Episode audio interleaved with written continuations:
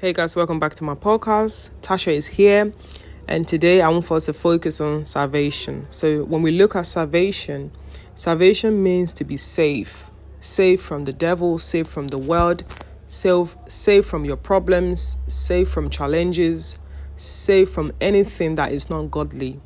Praise God. So, to be safe is to have a relationship with God.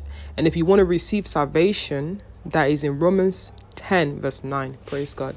So I say to the young believers in my ministry pray that God will forgive you, repent of your sins, walk right with God, do the things that pleases God. I know it's not easy, especially because of social media, especially this generation. Our generation is crippled by the media. Most people are confused, they are lost in their identity. Some people don't know who they are.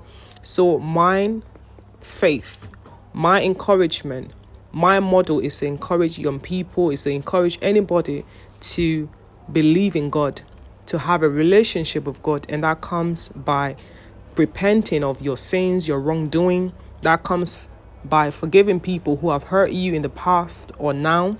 So when you repent, God will forgive you. Praise God.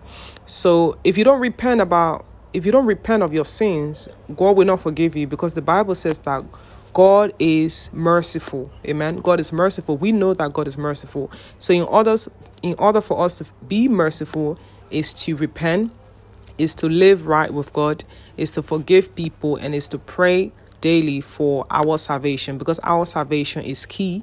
Nobody can save us. It's only ourselves can save ourselves from the world and the judgment of others. Praise God. So I pray that this has blessed. I pray that this podcast has encouraged you Stay blessed in Jesus' name. Amen.